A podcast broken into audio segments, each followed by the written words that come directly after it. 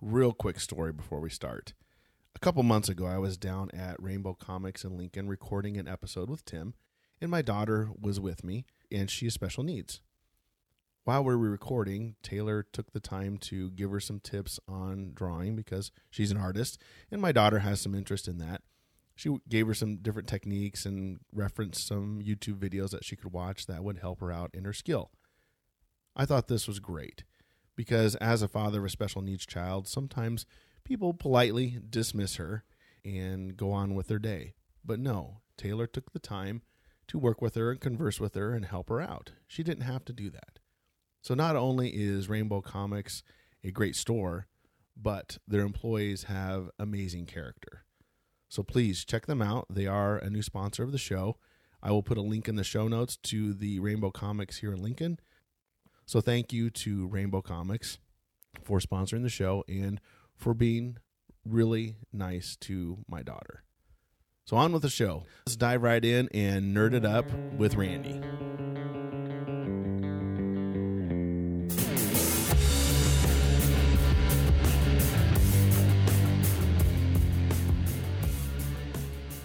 Hang on, folks. Today we have an excellent guest from the past who's been on some shows before talking about some a new weird topic. We have Randy from the Grawlix podcast. If you want to introduce yourself real quick, Randy, and let people know where they can find you. Hey, yeah. Thanks for having me again. I'm Randall Sylvie. You can find me on the Grawlix podcast at grawlixpodcast.com. I also do the movie spinoff show of that, Grawlix Cinematic Universe. Uh, check out electronicmediacollective.com. That's a podcast network that I run. And podedit.com. I do podcast editing services and things. That's all my promotion out of the way. he does it all, folks.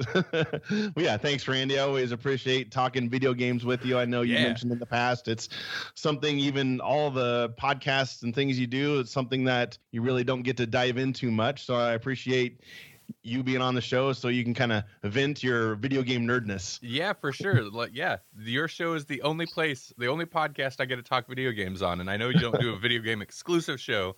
No, but it, you know, I think we found it's it's a pretty fun topic for us to discuss. So yeah, huge, I'm glad to be huge back. world of video game stuff out yeah. there from, especially from the past. So this one especially is going to be we call it the weird video game accessories because kind of the backstory on this real quick. We were doing, I think, our previous episode, and we found out that man 70s and 80s and 90s they had some just strange consoles and systems and accessories and there were just hundreds and hundreds and hundreds of them out there mm-hmm. You know, yeah, we were talking. Uh, was it last episode? Maybe it was. Yes, it was last episode. it, it's so funny because I think one of the ones that definitely got on us, got us on this kick. I don't think made either of our lists, but like the uh, the Super Nintendo Super Scope Six. I yes. think that might have been one of the ones that kicked it off, and I didn't include it on my list. I should have, but uh... we should have for fun because we're like, oh my gosh! But when you we look at the Super Scope Six, and then we start looking at all the other oh, accessories yeah. that are out there. It's like, man, that was just scratching the surface. It gets so much wackier than that. Yeah, because oh, yeah, the function was pretty straightforward. It was just a weird casing, a weird design. But, uh, uh, dude, in our list, the function of these things are pretty strange. Yeah, and speaking of our list, I not all of these did I own or even experience on on. I tried to pick at least one that I actually tactilely touched and used, but some of these I just saw on TV or maybe a friend had them and didn't really get to interact with them much. But just some of the research on these were just out of this world. Yeah, same same with my picks. I owned none of these, but I've used all of them. I either knew had friends that had them, or um, like in the case of the last one, which we'll get to, uh, I rented it a lot. So, or I borrowed it from friends. So yeah, you did that a lot in the '90s. yep. So okay, well let's dive right into the weirdness. And my first pick is from Nintendo, the Game Boy camera and printer. This one came out in 1998 in Japan, and then it was released a little bit later into in uh, America, and was manufactured until 2002. So what this was is a little digital camera that you could slide in where the game packs, the game cartridges went, and it had a little ball on the top and had your little camera. And it was only a 128 by 112 black and white digital image. The quality on these were horrendous, but you got to remember, this is 1998 you know, cell phones were still very new and digital cameras were still extremely mm-hmm. new and expensive. So this was the first kind of foray that Nintendo went into this direction totally off the wall. I mean, this is a Game Boy system that you played video games on and you turned it into a camera and printer. This is super ahead of its I, and this will be a recurring thing, but this is super ahead of its time. Phone cell phones were pretty rare and still and like you said, but the idea of having a camera on your cell phone wasn't even nobody thought about that. It wasn't until years later when cameras started showing up on cell phones like so, and like you said, yeah, this has got to be one of the very earliest consumer digital cameras. It was, and it was the smallest digital camera at that time. In fact, it stayed in that uh, number one slot for several years. Again, very innovative for Nintendo and you can still get these. You can get a brand new. We'll get to the printer later, but a brand new printer online in box for sixty-two dollars, and you can get the camera for twenty-five dollars new in box. So the prices haven't really changed a whole lot. Came in different colors. You could get blue, green, red, yellow, and clear purple. The clear purple was Japan only, and then of course being Nintendo they had a gold edition for the Legend of Zelda, which gave you some different stamps. When you took a picture, it always had kind of the Game Boy logo at the top. You had another logo at the bottom. I can't remember exactly what they stamped it with. I think it might have been, oh, I'm sorry. It was Nintendo at the top, Game Boy at the bottom, but the Zelda one had the Legend of Zelda logo in font kind of on the bottom. So mm-hmm. it was a, mm-hmm. a special edition that they had but they had several different things you could do with the pictures. So you could point it towards you. Again, this is probably the first selfie essentially because it pointed towards you. Yeah, so. yeah, exactly. It pointed at your face as you're looking at the screen. Definitely uh, the first selfie camera. Oh yeah. Yeah, first selfie in all of its 128 pixel black and white gloriousness. anyway, it was 1998. You know, this was this is fairly innovative but anyway, you had different things you could push on the different buttons and different menu options you could push on the Game Boy. Like you could do a magic lens, which like today we do. What are those on Snapchat that they have the the filters? Uh, uh, filters, yeah. So you could do the same thing. You could take a picture of yourself and put these googly eyes over yourself. You could put a crown on your head and sunglasses on your face. Again, all these things. You kind of wonder if Snapchat or some of these employees for these companies had one of these yeah. when they were kids and they're like well why don't we just put you know these sunglasses that people can put on their faces or a crown on their head uh, they may have gotten some of their ideas from this then they also had what I thought was kind of a cool thing. They had what's called a hotspot. So when you took a picture of something, you could designate a area in that picture that you could click on, and it would go to a another picture that you designate, kind of like a hyperlink that we have now oh, on the internet. Oh, interesting. Yeah, so you could highlight a certain area, say, well, if a person clicks on this, maybe this picture of your face, a person clicks on their right eye, it goes to a picture of a car. And you could line up different hot spots and people could click through that way, and, which I thought was kind of cool. And so then you could basically Oh, okay. I see it's listed in with like slideshow. So you could save that to your Game Boy or to the cart? Yes. So the the Game Boy camera had its own memory that you could okay. save it to, and so that's where you would save these pictures at. You could also though transfer them to another Game Boy with the cable, because it came with that cable that you could play multiplayer mm, games with, mm-hmm. and so you could transfer it to other people's Game Boys. I'm not sure exactly where they stored them, if the other person had to have a Game Boy camera or not. I guess I don't in my research I don't recall that. Maybe maybe they did. But they also had some games like they had DJ. So DJ you would play the music and then you would take a picture of your face and it would go on the face of the DJ. So you were the air quote DJ. There was also Space Fever was another one where these missiles, kind of like the game Space Invaders or Galaga, where the enemy ships are shooting down at you and you're trying to shoot back up top towards them. Well, the final boss would be whatever you took a picture of. So if you put your face on there, the, the mothership, so to speak, the mothership, so to speak, was this giant face of yourself shooting down at, at you and you're trying to blow him up, blow up the face. That was kind of a fun game, I thought. They had some other games too, but those were kind of the main ones. They had one called Game and Watch. Mr. Game and Watch's head re- was replaced with the game face. So you took the old Game and Watch game from the early 80s, and all they did was you get to put your face on the Game and Watch body, so to speak. Mm-hmm. And then I talked about the printer. So you could print these pictures out on this little tiny printer. It's basically the same printer that you would see at a grocery store. It's a thermal printer. So you had the roll of paper in there and it would Oh. just print out on it. But it had an adhesive in the back, so they were stickers.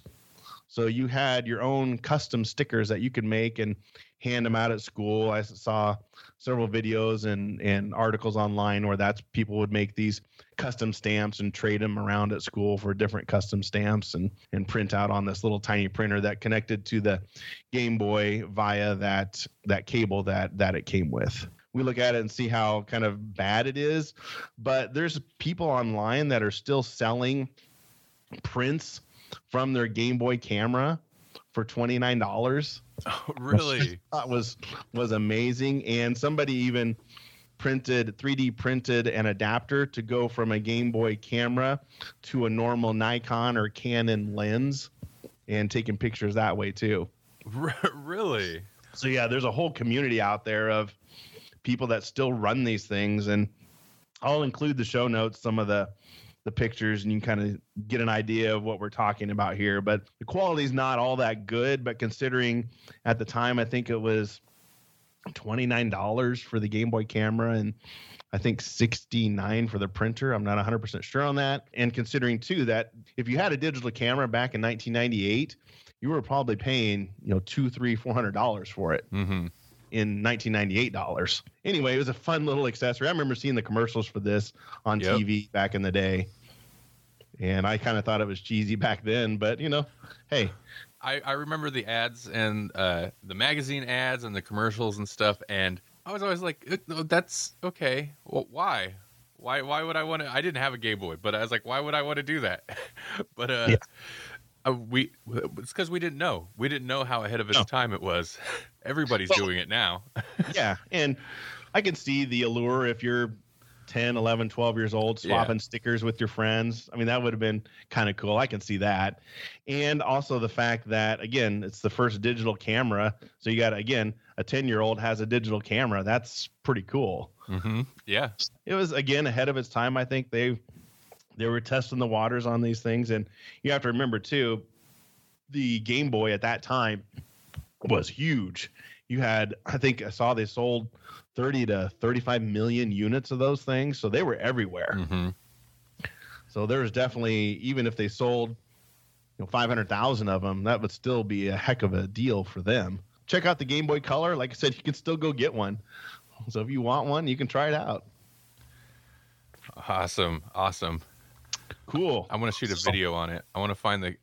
How could we hack the camera so we could just capture it into a computer? Okay. That'd be awesome. 128 by 122. it's so so ridiculously tiny image now. Like the displays we have now, it'd be just the tiny, it, would- smaller than your normal thumbnail that you'd see online or something. and they even had, I think, some artist used a picture from his Game Boy camera for his album cover. I don't remember the musical artist, but that was kind of their foray into that. But Awesome. yeah, that's my first pick: the Game Boy camera and printer. All right, my first one, I'm gonna go with the Sega Dreamcast VMU. The VMU, this was uh, released in 1998. It's a stands for Visual Memory Unit. Visual Memory Unit in uh, Japan and Europe, it was referred to as the Visual Memory System, and so it's like a memory card, but also a handheld device. It's both. so unlike some of, unlike my other weird picks, it's not like It's not an optional add-on. This is actually the official first-party Sega memory card for the Dreamcast system. Introduced, let's see, I already said 98, but introduced in July July 30th of 98 in Japan and later that year around the world and was discontinued along with the Dreamcast March 30th, 2001. Um, so what what makes this so weird to me and interesting is that in addition to being a, the official removable memory card for your for your save game files and stuff, which was a common thing at the time like PS1 had this and but it was also a portable tiny handheld system. The Sega Dreamcast controllers had two slots built to the top built into the top so you could connect up to two VMUs per controller. Also, side note, you could connect up to four controllers to a Dreamcast, so you could have potentially up to eight of these VMU memory cards plugged into your Dreamcast. Dreamcast, man, they just they went all out on that one. They did. so many options. Most of them are not necessary, but there's so many options. So the VMU unit itself was just under two inches wide, just over two inches tall, and barely over half an inch. I think it was like 0.63 inches thick. It featured roughly a one and a half by one inch monochrome LCD screen. So, so the pictures you took on your Game Boy. Uh, Yeah. Game Boy camera would probably look all right on this thing. It's probably It looked great on this thing. and now this is late. Wow, this is 98 as well, huh? This is Yeah, late 90s LCD, so it's not like modern high def LCD. I even put in my notes picture something like the original Game Boy screen, but smaller and lower Yes. resolution. So, so picture something like the Game Boy camera screen. Okay, yes. Uh, that looks even worse. exactly. So when you use the memory card, when used as a memory card in the Dreamcast controller, it would slide down into the controller slot on top, and an opening on the face of the Dreamcast controller allows you to see this the VMU screen. I, if we ever, I'm not suggesting another episode, but if we ever did like just a weird controllers episode, I think the Dreamcast controller would go in go in my pick list because it's it's just that little opening. Like if you didn't have the uh, memory card in there, it's this ugly opening that goes down into the controller. You're like, what is what is this? Uh, anyway, most games would use the second screen to display like the game logo or something because it was tiny and pretty res- low resolution. But some games would actually display game relevant information. Uh, Soul Calibur would display a little chibi version of the character you're fighting as. And games like Resident Evil 2, there was another one, I can't remember what it was, would show you your health and ammo status, which is actually Yes. kind of cool. So, um, yeah, I think it was Resident Evil 2 showed your health and ammo. yeah. Yeah, there was another s- game similar to that, to Resident Evil, at least in like the control scheme, that did it as well. I can't remember what it was offhand. Um, the VMU also had tiny speakers in it, so some games could uh, could use it to put the sound out through the controller, which reminds me a lot of of like the Wii controller. And uh, this got me thinking about you know Sega being forward thinking, uh, and Nintendo. So the whole idea of a secondary screen in the controller that could also be used as a handheld device sounded a lot like the whole premise for Nintendo's Wii U. Less so the Switch, since you can't use the the screen if you're got it docked or whatever. But the Wii U, like totally. Of course, you know this. We're not. This wasn't touchscreen or anything like that, but. Um, but just that concept of having your big console system utilize that secondary screen. exactly, exactly, and then you could pull it out and game on the go. Game on the go. So So this was a separate device you had to buy, right? To play the game, right? I believe now I could be wrong. I'm not sure what came what came packed in with the system, Okay. but I want to say since it's the official like first party memory card by Sega, if you got it with the system, I'm guessing it came packed in, but I could be wrong. it it makes sense and it doesn't sound like it was terribly powerful, so it wouldn't drive up the price too much. Yeah, and also I mean and this is like 98, so we're talking the period of like Tamagotchi little things, and it actually kind of reminds me of that, of those kind of little devices. And so and this is of course the thing that makes it stick out to me is its handheld mode. So Mhm. the VMU in addition to having the screen on it, when you pulled it out, um, you'd see was normally hidden by the controller face. You'd see it's got a tiny, cute little D-pad and buttons on it. It had the D-pad. Sorry, it had the D-pad, A and B input buttons, sleep and mode input input buttons and apparently a reset button somewhere must have been on the side or something. Wow. Yeah, it looks just like you said, a Game Boy or those way back in the 80s, early 90s, they had those little Tiger little handheld games Yeah, that you yeah. get. So I assume the resolution or gameplay is similar quality. Yeah, I don't have information on the specific resolution. I was trying to find that. I'm sure the information's out there, but it wasn't. Yeah, it wasn't very high, and less so the Tiger things, but more like the Tamagotchi and the other like similar type things. The display had that kind of thing. It was very pixely, very like you know, since it was monochrome, just like black or gray square pixel art that it would dis- could display. Yeah, very low, low resolution. Uh-huh. Held, let's see, the cards had 128 kilobytes of memory. Yeah, So I assume the game that's packed on the memory card couldn't be bigger than that. Then I would assume. No, and that was that was so there's major kind of complaints or flaws with it and the number one being the space issue Yeah. because so yeah, the memory card had 128 kilobytes of memory and you had to share that had if you wanted to put a mini game on there, that's also the same space you needed for your save games. And apparently different save games would use like more space than others. And of course the mini games which you would get through either um, you could get it from a like it could be included on a game disc not all games did this but some games would include extra mini games that you could download into this or install into this thing or and i think this is more in japan you could also there were downloadable games from the dreamcast online connectivity Oh. uh, which again kind of ahead of its time. Apparently like most mini games were large enough to where it would fill your card and it's like well what do i do with my save games now? Yeah, I got to delete my Resident Evil save game that I'm almost to the end, or I can play oh my this, gosh. or I can play this little tiny, tiny game. Just tiny, simple little yeah. And that's another thing. Like they were mini games. They weren't even like Game Boy length featured big featured games. They were just they were just mini games for the most part. Now Sega did official did release larger memory cards, the 4X memory card, just shortly before the Dreamcast was di- discontinued, and it would kind of work like if if you're familiar with PlayStation 1 memory cards where you'd have like multiple memory banks, that's what it was. It was basically four memory cards in one, and you had to hit a button to switch between each of the four memory banks. Okay. Problem is, the 4X was one of the memory cards that released without a screen. They'd release, you, they had a version of this that was just the memory card. Oh. So, like, if you wanted to play mini, mini games, too bad. You're stuck with the smaller memory cards. But you have plenty of memory.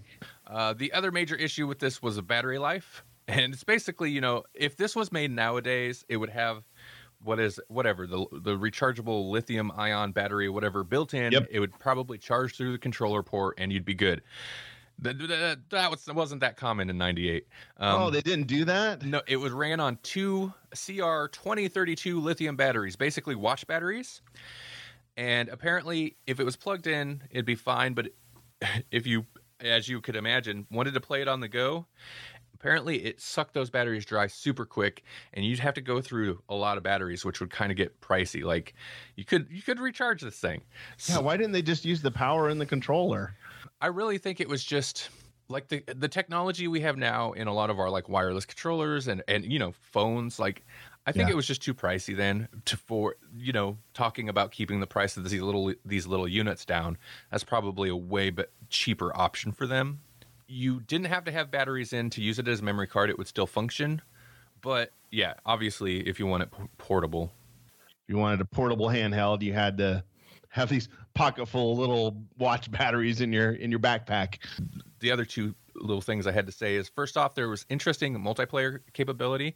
You could basically take two of these VMUs, you know, um, on their own and connect them at the top and play against somebody else on the other one. Oh, And you could also use that function to like swap memory uh, save games. Okay. And then the other thing is, what was it?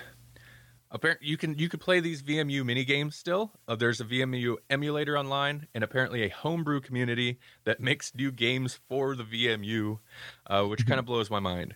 For that rabid fan base. And I wanna I wanna give a recommendation to uh, especially if you've been enjoying these episodes that I've been appearing on. There's a YouTube channel I like quite a bit that has tons of awesome information, especially about the weird accessories is like their bread and butter.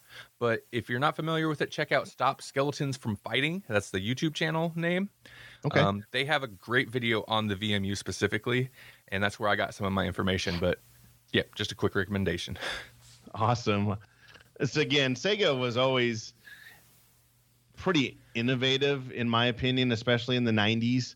So I can something like this, I think they were trying, but I think it just maybe missed the mark. It's it's got a lot of super cool features, and again, like the Dreamcast in general had a lot of kind of ahead of its time features, like kind of too ahead of its time, but this one always amused me because it's neat, but it's also like completely unnecessary, one hundred percent unnecessary, which makes me kind of appreciate Sega more, especially with the Dreamcast, because it's like, man, they didn't care. They were just gonna they were just gonna give you something cool. Like Yeah. they, they were actually trying to give you something cool with this little Tamagotchi potentially Tamagotchi toy memory card, whatever. Like it, it's it, why? But Why? just because it's neat, I guess. Well, they did this real quick. Uh, they did something like this on the Sega Master System. They had these little tiny mini games that would fit on these little credit card size cartridges that you would slide into the side of the Sega Master System, and you could play these little mini games off that. So they think they've had kind of Oh, that cool. secondary slot mini game idea for years for whatever reason. It's like, hey, let's just give this little side option over here. So anyway, yeah, I like that. Again, they were trying, and this is probably like you said, Wii U kind of maybe borrowed that concept from them. A little bit, a little bit, yeah, for sure. So my next pick is the Aura Interactor, and this retailed back in 1994 for 89.99. What it was is a chest plate. You could wear it as a chest plate or as a backpack. And what it did is, is it took the sound from the console, the system, and use that sound and try to interpret it as as impact. So, for example, if captured a punch sound from Mortal Kombat 2, it would then vibrate on your chest as a punch to try to simulate the hitting and punching from games. But it used the sound, not any sort of necessary software, because this worked on any system. So whether it was Super Nintendo, Genesis, 3DO, whatever was out there at that time, it would work with. Strap a strap a subwoofer to your chest. Essentially, yes, yes. and it it plugged in. It weighed, I think I saw five to so it wasn't horribly heavy, but still, it, people would complain about it getting hot. Mhm. And they said after about five minutes, it would start getting a little bit warm. And this was at, at the height of the 16-bit wars, because if you remember back in 1994, Nintendo, Sega vying for that number one spot. Mhm. And so Aurora thought they'd cash in on this because they're a separate company. It was released September of 94. And it also was a little bit inconsistent because you had to adjust the device on each game based upon how how sensitive you wanted it to hear those sounds. Mhm. So you had to set it to try to hear less music and hear more gameplay action, or to hear more music and less gameplay action. So it was a little bit quirky. But the best results from what I read online were on the Mortal Kombat 2. But I guess when they manu at the time, they had an agreement with the manufacturer of Mortal Kombat to they would promote their the Aurora system in Mortal Kombat cartridges, and then Aurora Aurora said they would promote Mortal Kombat in their their system or their their chess their chess piece and have advertisements for Mortal Kombat 2. So that's kind of how they they worked with each Oh, other. They worked out a little Self- cross promotion thing. Yeah, cross promotion there is kind of what they did, but it did work really good. Most people that I read and saw online with Mortal Kombat 2 and seemed to work well. It they sold 400,000 units and received the Innovation 94 Design and Engineering Award from Electronics Industry Association. So What? I I didn't know this thing was actually successful. Okay, interesting. it went from Aurora Systems is the company that made it. It went from pretty much this guy's mind to production in about a year. So it was a very quick, Wow. quick turnaround time that they had. Also, Larry Schultz is the guy that actually invented it. He said Alex, his eight year old, was playing Mario Brothers with his mom and him when he got the idea for this the Aurora system, this haptic suit for for lack of a better word. And so he got that. He like, wouldn't that be cool if you're playing Mario Brothers and you get hit by a turtle and you kind of feel it on your chest? You know, what would that be like? Let's see. I found you can get a new one on eBay for about fifteen dollars. Can be used with any of the new systems. I had a guy on a YouTube video hooked it up to one of the latest computer games on his laptop, and it was working with the laptop because since it in- only uses sound, there's really no software that you need. It's just trying to interpret the differentiation of a punch versus a slap versus a kick and try to filter out the music. It really doesn't matter as long as it has an audio port on your system, it'll work. Interesting. Yeah, so I thought it was a kind of a cool little thing. Like I said, the the heat can be a problem. That's what a lot of people complain about. Oh. And then some some games, if the music is maybe a little too loud, it tries to capture more of the music rather than the the shots or the punches or the kicks. But uh, otherwise, they said it's not too bad. I thought I was going to go online and find out that it was horrible, but there's online reviews on Amazon that people are still buying it and using it with the modern VR systems really? like the uh, like uh, what is the oh gosh the one that facebook oculus rift so some people are buying the oculus rift and buying this extra accessory and getting a little bit of more immersive system like the like they said the haptic suit is this is basically the first haptic suit I love that people are still using it. Interesting. Yeah people are still buying it i'm shocked The sound thing is clever. It makes sense, especially if you think about like fighting games and stuff back in the day, or anytime like there's a big impact, you expect in a game it- they're going to program a loud sound. It's a clever workaround for basically a universal uh, vibrate. What is what would you call it? Yeah, haptic feedback system. Yeah. I could Yeah. definitely see it not working great for some games because games aren't necessarily the sound design, especially you know you're talking 16-bit eras. They're not necessarily thinking like what's realistic or what's going to be loud to trigger the, this person's vest they've got strapped onto them. So, but that's can- super cool. and you could turn up the how strong you want the vibrations to Uh-huh. be And one guy on there, he turned it up to five, and he's like, "Oh my gosh, this thing is crazy!" And he's like, "This is only a five. I can't imagine." And even on the instructions, it says to start out at ten and then turn it down to the comfortable level. He's like, "I can't imagine what this would feel like at a at a ten, like vibrate your spine out of your body or something." Anyway, it's kind of a, a weird. I remember seeing the TV advertisements of this when I was a kid, and I think I saw it in a game magazine again uh, during the 16-bit era in the early 90s man they were they were throwing things right and left between even just game systems. You had multiple game systems and they had all sorts of things like like this. And i know your pick that you're picking next is was kind of in that in that vein as well. Yeah, I mean, this is one that I think, you know, myself included, kind of link with the one I'm about to talk about because there it's around the same time period and like it's especially the advertising, it's like extreme and it's just this this period time period of like I guess it was kind of the big the first big VR craze before we really had the technology to make good on it.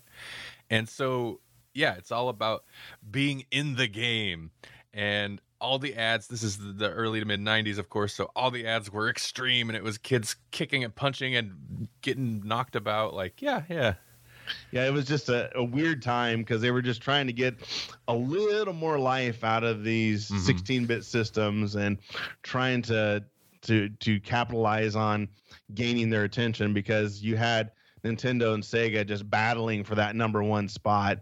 If you've ever read the book called Console Wars, they go into great detail about Nintendo and Sega trying to vie vie for that number one spot. And this just this and some of our other picks just fit right in Mm-hmm. with that whole timeline of, of trying to capture the market. after you strap the interactor to your chest and you could feel those punches you're you're going to want to deal out your own punches so you need to go pick up the Sega Activator I just bought a bunch of this stuff for you. I'm not buying you any more stuff. You can hear your mom and dad.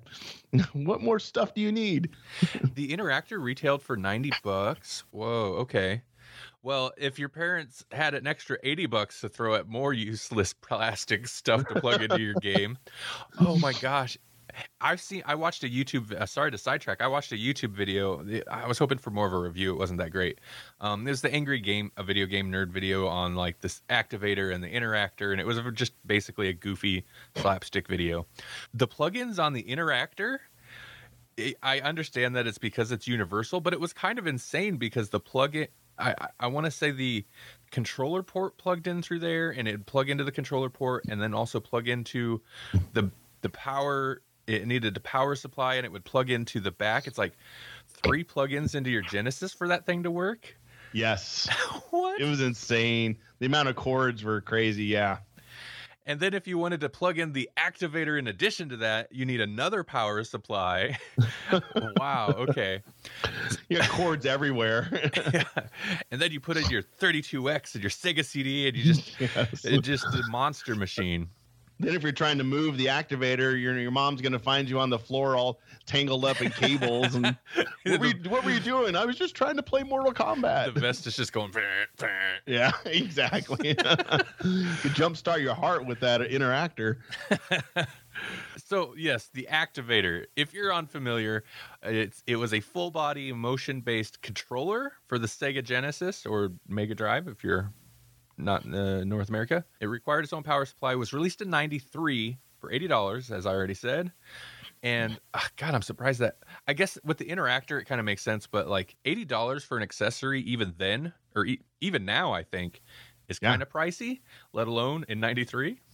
Yeah, it'd be like 160 now, probably. Yeah, yeah.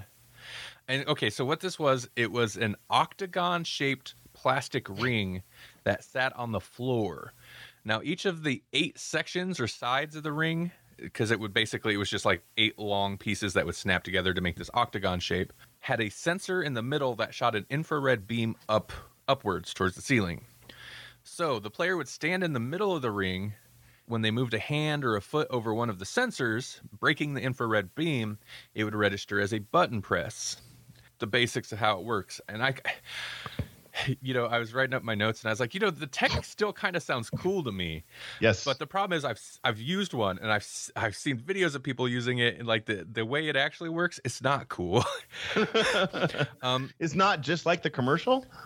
no. Oh God, that is a that's a big problem. I'll get that. I'll, I'll, that's a big okay. problem there. Okay. Uh, the activator was developed for Sega by a company called Interactive Light, and it was based on a musical instrument called the light harp. Now, if you want to like if you remember to include this link in the show notes, go for it because I found a video on YouTube from Sega's CES 1993 booth of the light harp's inventor playing the instrument. He's a musician and a martial artist, which kind of makes sense if you see how he's playing this light harp. Also makes sense the way they marketed this thing. But uh, you would think, you know, hey, a musician and a martial artist made a device that lets him play an instrument like a martial artist. You think that'd be pretty cool? It wasn't yeah, so you had to put this together the way it looks. So you had eight pieces, mm-hmm. and they kind of snap together. It looks like. Yeah, exactly. Okay. Now this was now to get to like the big issue. This was heavily promoted for playing fighting games, which makes sense. You know, kick punch. Yeah. And it had a special configuration, had like configurations and how the basically the buttons were mapped for I think just three games: Eternal Champions, Mortal Kombat 3, and Greatest Heavyweights. Okay. Now I remember I I do remember the ads, the the magazine ads and the commercials for this, and I it in my mind I was like, man, that looks so awesome. I was a little jealous. I didn't have a Genesis, but one of my cousins got got this, so I was able to use it. Oh, okay. Got he got this this uh, accessory. Yeah, he had okay. he had the like so I've used one. And again, I remember watching the commercials be like, wow, that looks awesome. And then actually using it, I'm like, this is this just doesn't work. Because the, the commercial showed kids doing like punches and kicks and martial arts moves. So it seemed like it would, you know, and more importantly, they're doing these kicks and stuff, and the commercial made it look like then that's what your player's doing in the game. But that's not really the way it worked because the it was kind of awkward. My note is first off, those commercials were straight up lies, and they were. they were straight up lies. so each sensor was mapped to a button, and from the info I could find online, it seemed like maybe the default setup was was this. So the sensor in front of you was up, behind you was down, left was left, right was right, of course. The sensor diagonally to your left and front, because remember this is like an octagon shaped, was the C button. Right in front was the B button, and then the the rear left and the rear right sensors were both A, but only but you had to trigger one at a time to register an A A button press. Basically there's two sensors mapped to A and you just had to hit one to trigger A because if you hit both of them that was your start button for some reason. Oh, like okay. weird- So they're just doing the Genesis pad on the Genesis gamepad on it. Okay, Exactly, it's mapped one to one to the buttons. okay. Now the problem is like if think about that, then like controlling a controller because that's what you're doing. You're not doing kicks, punches. You're controlling a controller with your body, which you know whatever. It's, it's of course that's what it is. The problem is like if you think about how fighting games actually work. It's so awkward and it doesn't really make sense. Like, how do you do a crouch punch or a jump kick or combos or a special move? Like, Yeah, I can't fathom how you would you you like Street Fighter? How do you do a fight like a Hadouken? Like how do you do that? How do you do down down forward forward? I guess You you move your foot back for down, and then throw your arm out for for oh I guess could you could it would it re- register too then at the same time if you like did foot back and then kick your foot back and throw your right hand out and then throw your right hand out and then throw your left hand forward diagonally to the side a little would that do it it's it's like the hokey pokey. You put your left foot in, you put your left foot. and so that's not fighting I, I love the idea i want to see somebody like approach a fight as if they were inside of the uh the That'd be awesome. activator It sounds like Sega. You got some splaining to do. like here's the problem though again kind of ahead of its time too Yeah. ahead of its time to know what it's good for Yes. if they if if timing games and like uh, music like dance think about dance dance revolution something like that this is at least 10 15 years before uh, at least 10 years before any of that was like yes. really a, a trend or anything but Yep. like this that that kind of setup would be a perfect for something like that but for the fighting game and i you know that's what was popular at the time Yeah. it doesn't make sense Um, because you like you were saying you have to have at least one leg to stand on so the most you could ever push air quotes here are three buttons and that includes your direction pad so Yeah. that's the most you could do. And uh, like especially with fighting games the problem is like they're not designed that way. They're not designed it's not a one-to-one you when you play mortal kombat or street fighter you don't i'm gonna push a punch and then push a kick and then push a punch and then maybe move to the left. You're doing all those things like snap snap snap snap. It's it's you're you're you're doing semicircles on the d-pad. You're jumping crouching doing this. You're hitting multiple buttons to do different attacks. And another thing is like on the genesis we've talked about this briefly. Especially with fighting games you kind of needed the six button controller because most of those games were arcade ports that needed more than the three sega face buttons. And this is a three button controller essentially. Yeah. so you're limiting yourself there. I mean i don't would- know how what else you could do to bring in more buttons but no i don't i don't know that you could. Like you said this would work fine for simple games like maybe double dragon where you're just punch kick jump I yeah guess. y- yeah. Early we're talking earlier you know late 80s games but for for a game like street fighter or mortal kombat 3 there's no way. No, no, yeah. Now apparently, and this is also something like watching that that video, YouTube video I mentioned of like the the demonstration. I'm a musician as well, and I'm watching. I'm like, he's hitting more than eight notes in this song because it's basically him doing a song. He's just he's demoing the light harp. He's not playing an activator. Watching the video, I'm like, oh, that thing's got way more sensors, so it's picking up more inputs. And Sega later was used an updated version of the activator just a few years later, an arcade game called Dragon Ball Z VR VS, which apparently was pretty popular, and it Oh. actually supposedly, from what I've read, worked pretty well because it had more sensors. The other issue is the infrared sensors themselves. It was a little jank because if you had like a ceiling fan or vaulted ceilings, anything that wasn't your standard flat level, you know, parallel ceiling, it had a lot of trouble dealing with it. Like it would, reflections and different stuff would break the beams. So it was just, yeah, it was a little. I mean, 80 bucks is expensive, but I imagine, you know, cutting it down to just the eight basic sensors, like they had to cut corners. And Oh yeah, this, this was, definitely version one. this this was a failure. Like I- I've never found anywhere or anyone that said this worked well and that they liked it. It was not a good device. Well, it sounds like in their Dragon Ball Z version, they kind of worked a few of the bugs out. Yeah. But you're right; they had to keep this at a low price point. But then at the same time, you guys just released a, a piece of junk, which doesn't help your brand any. And you know, this was in '93 again at the height of the the console wars. You you couldn't have too many of these blunders before it started affecting your bottom line. And there were so many. there were so many. Yeah, and this is again this is like a weird trend with my picks is these are all first party like cuz when you proposed this idea of this episode I'm like, "Oh, there's so many weird like third party accessories and stuff." And then when I actually put my list together, I'm like, "These are all first party devices.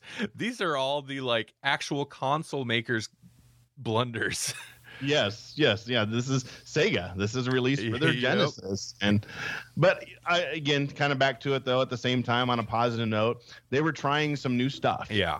and if it would have worked, you know, it would have been a game changer. Maybe It again ahead of its time, but maybe too ahead of its time. But I think it was on the Xbox. They had the the camera, which Yeah. would pick up, and it was kind of wonky too. But you know, this is obviously a very early and used totally different technology. it's so funny but it, but we're basically talking about the same thing because the Kinect it's way the way more advanced but it, and was wonky but definitely worked a bit better. Everybody still hates that thing. I just i just don't know like i mean maybe they'll figure it out someday. Full body motion control of games such a hard thing to nail and to get people on board with even if they kind of nail it They tried. Yep. I think that's going to be kind of the the theme of this episode. They tried. good idea Next pick I've got is the Nintendo Power Pad. oh yeah So this is kind of a, similar to your pick, Randy. It, this mat fits on the floor, and essentially it just has buttons on there. There was two. The, okay, I should preface this came out in 1986. This was produced by Bandai, so not by Nintendo itself, but that's what it was was for oh interesting and it had two sides to it, which I kind of forgot. So on side A, you had let's see, two. You had eight buttons. So basically, your two your feet would fit in the two middle, and then you had two at top, two at the bottom, and then one on each side. And then on side B, you had twelve buttons. And that was for two player type games that you had, and some Mhm. other games too. The European version looked a little different. It was called the Family Fitness in Europe. Again, it was released in 86 in Japan, but then 88 in the United States. Came with some games. It came with world class track meet. So essentially, you would run on these these buttons on the pad like you were running. yeah So the fast, the faster you move your feet, the faster your little runner would run, and you would jump over hurdles, and you would do the the long jump and other track meet type events. And you'd plug this into your controller, your controller port. Like I said, the side A had eight buttons, side B had twelve buttons. They also did a an aerobics game, which you said mentioned earlier was basically DDR. So Mhm. Dance Dance Revolution. That's essentially what you were you were doing. So they had that type of game where you did aerobics. They had five games that were released here in the United States. So Athletic World, which again was like a track meet type game. You did rafting though. You went on hop a log, so you had to hop on these little logs. You had to jump and go across those dance aerobics, which I just alluded to. You had this lady in the 80s cliche leg warmers and the pink tights on. Follow her movements. You had short order, which I thought was kind of a different game. You had to make these hamburgers. So it would say, okay, step on buttons one and four, and that would drop down a pickle. Okay, then step on buttons two and eight, and that would drop down lettuce. And so you had to put Oh. the order of the hamburger in the same order that the, the chef wanted it. And then you had another game called Eggsplode, in which you had to step on these bombs before they exploded underneath the chicken. So you had to jump around on the pad, on the 12 button pad, based upon where the chicken was at. You also had super team games, again, another collection of different type of running type jumping games. So you had to do the crab walk, stadium events, and world class track meet. So this is the one, and you've probably seen this before. The most common Power Pad game is also one of the rarest games. It's called World Class Track Meet. It was bundled with the NES and the Power Pad on a combined Super Mario Duck Hunt cartridge. But before the deal was made, Bandai released the game as stadium events along with a Fun Family Fitness Pad, but only to a few Woolworth stores and only for a short period of time. So the game has this game that was only released in Woolworths for a short period of time is selling for five to twenty-five thousand dollars Wow. for this cartridge, which is insane. wow. Yeah. you have a world-class track meet game, or excuse me, family fun fitness game. That's an extremely rare cartridge that they have that has all three games on that one cartridge. Then they had another game called Street Cop, which you just go around this cop going around the street busting criminals, and you had to bop them with your billy club. So you you run on the the pad, and then you have to use your other foot to hit another pad. So you use your billy club, you jump over trash cans, and and all sorts of stuff. I love you can that. buy buy this for eighty-five dollars on eBay, brand new, if you want it. I didn't have this one, but a friend of my brother's had it, and you know how you have sleepovers, so Mhm. he brought it over and and stayed overnight. He had the track game, the one that came with it, I think, and and played it. And so I played it. It was it was fun. It's something different.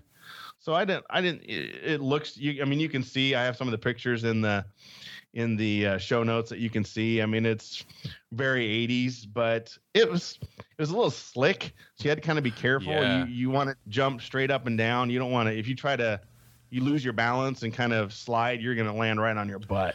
Yeah, I remember it was. Yeah, it's that kind of sp- vinyl plastic. This thing, I love this. Thing. I had a friend, uh, Charlie, childhood friend. I wonder. I wonder, Charlie, are you still out there? But Charlie, uh, he had this, and so I loved playing this. It got pretty old pretty quick. Uh, he had. I, I always thought it was called track and field, but it must have been track meet or world class track meet. yeah. Class track me is probably what it was. I remember you you start out, you play it, you're running, doing that thing. Inevitably, without fail, you'd end up just like crouched down on the ground, using your fist to hit it as fast as you can, so it would register Yes. running even quicker. But I imagine if you actually own this, like, I guess it's smart to uh, market it as a fitness thing. But I'm kind of, I don't think I would as fondly remember the U.S. Nintendo in the U.S. The Rob the Robot's a little weird, but had some pretty smart marketing people because I wouldn't have remembered Family Fun Fitness, but I remember the Power Pad. Yeah. So uh, yeah, I don't know this thing. I have fond memories of this. Well, the Wii had the balance board, so it's kind of based on this same type of concept. Like you said, it's a fun novelty thing, but it does wear thin fairly quickly. And I want to say, I also remember, speaking of wearing thin quickly, I feel like the buttons or the little whatever sensors in them probably, I, th- I remember them wearing out pretty easily. Oh, because you know, you got, you and I could be wrong. Maybe this wasn't a common issue, but you know, it's a thing you've got kids stomping on, stomping on. So it's it's only Yeah. going to last so long. You're exactly right. yeah, it was a fun little thing. Uh, you know, it's it's got the red and the blue coloring, just like Nintendo loves, and it is designed to get kids off the couch and a little more active because I know that was a concern back in the in the late '80s. kind of ahead of its time in that it definitely like this kind of fitness based activity motion control type thing is something that Nintendo really leaned into decades after this came out. So uh Yes, interesting. it's all part of that immersion. I think that's a lot of these accessories tried to do is get the player more immersed into the game. Yeah, yeah, for sure. My last pick, I don't have a, t- a ton to say about it. I don't think this is a weird device, but it's kind of interesting and I guess one of my favorites.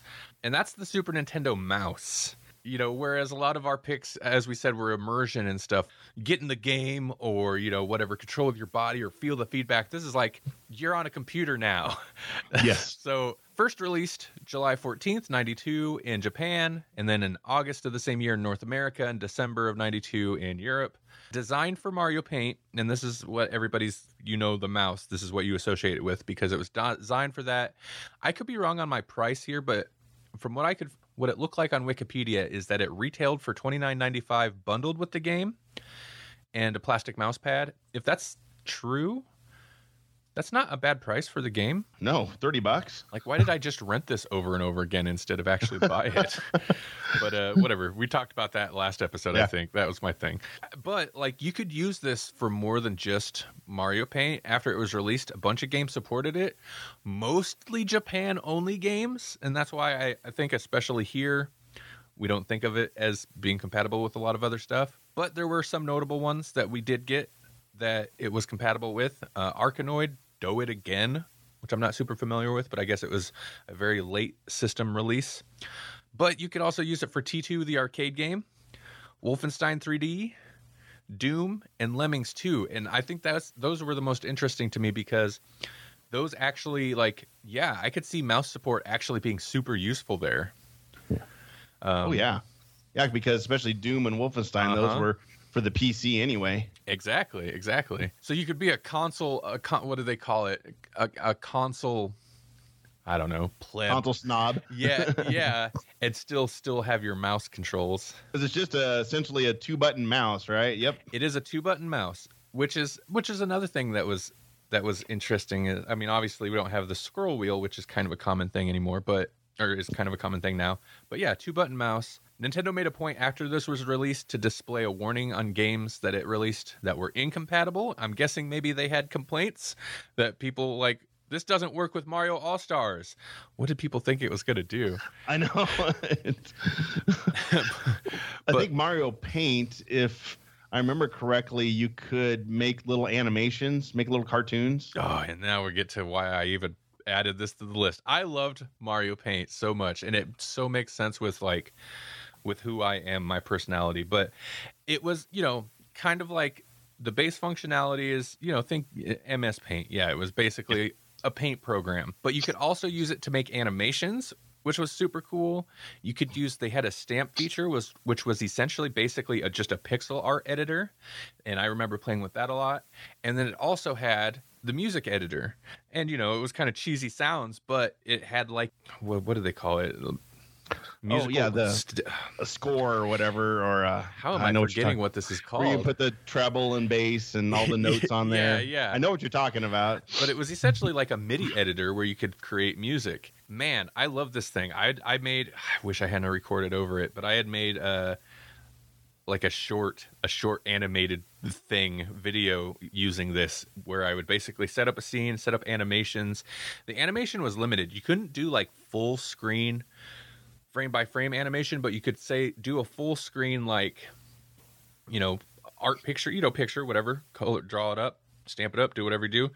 And then like the animations would basically work in like you could have little chunks so you could animate like a character in there or a part of the picture and so i'd do that and make uh, like little animated shorts record them out to the vcr cut them that way but uh, That's awesome.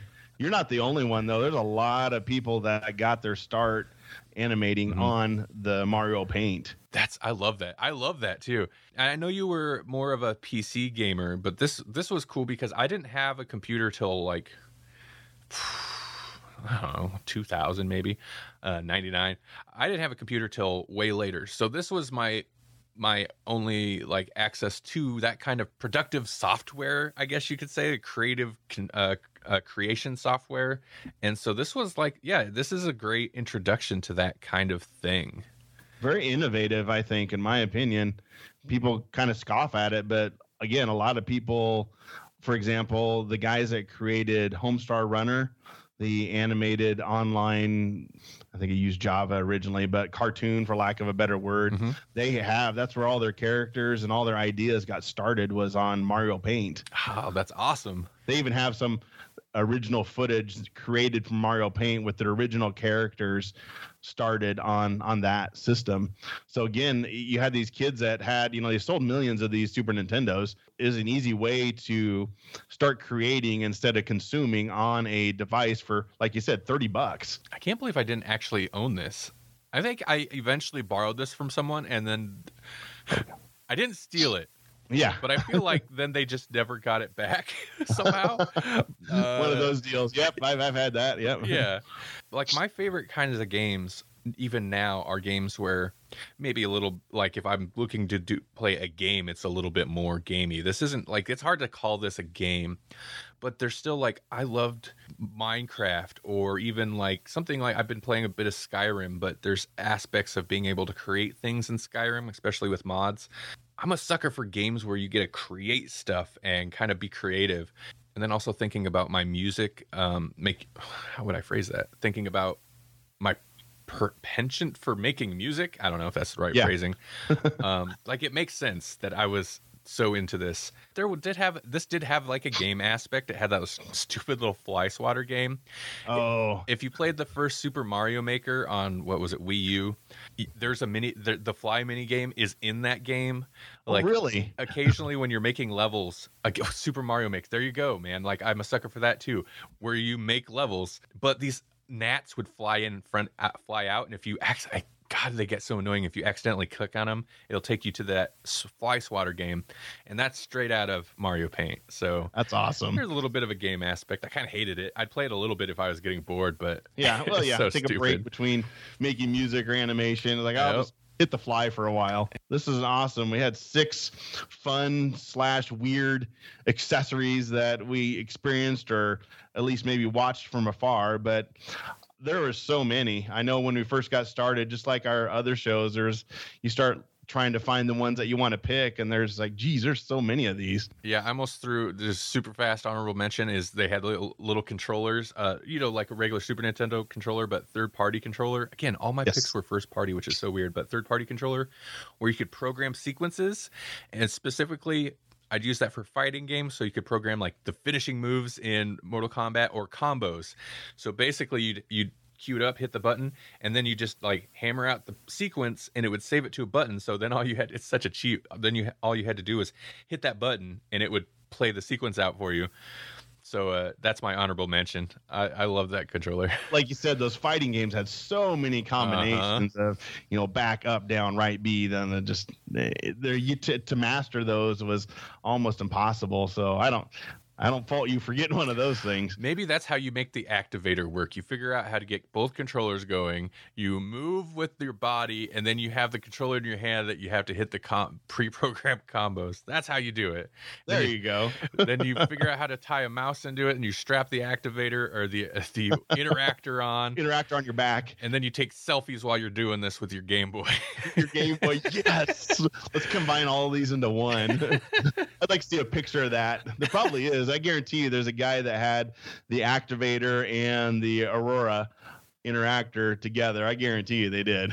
there is the angry video game nerd. I'm so t- t- kind of torn about that show because I, I, God, it's so it's bad, but kind of interesting if you're into like old school video game. The angry video game nerd has this thing where occasionally he'll strap on like the power glove, the interactor. He'll just have all the accessories he can find and make himself into this like horrible video game accessory cyber cyborg thing.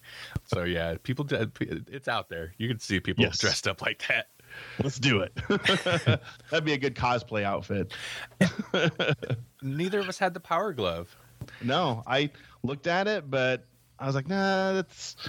I had to narrow it down. it, was, I- it was tough.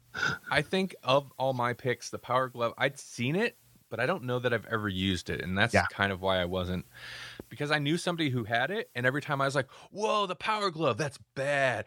Uh Let's try that, and he's like, "Nah, it sucks." So he'd never play it, and you know that should probably tell you all you need to know about the Power Glove. That I think that does. That was the consensus, I believe. So, well, thanks, Randy, and I'll include all the links to our notes in the show notes at covertnerd.net, and then I'll also include a link to uh, grawlix.com. I assume Randy is probably the easiest way for folks to get in touch with you. Yeah, grawlixpodcast.com. Yeah.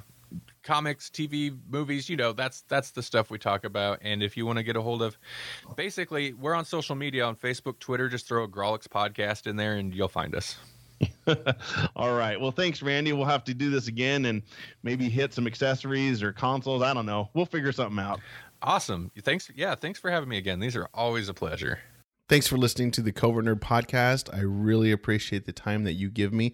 It means a lot that you take the time out of your day to hear what I have to say. It was great talking to Randy, and I hope you listen to his podcast over there at Grawlix Podcast and check it out. He has some fun episodes out there that you can dive into and hear what he has to say about all other things nerdy and movies and things like that. Go to covertnerd.net to get the show notes for this episode, and you can also listen to past episodes. Again, thanks for listening, and until next time, nerd it up.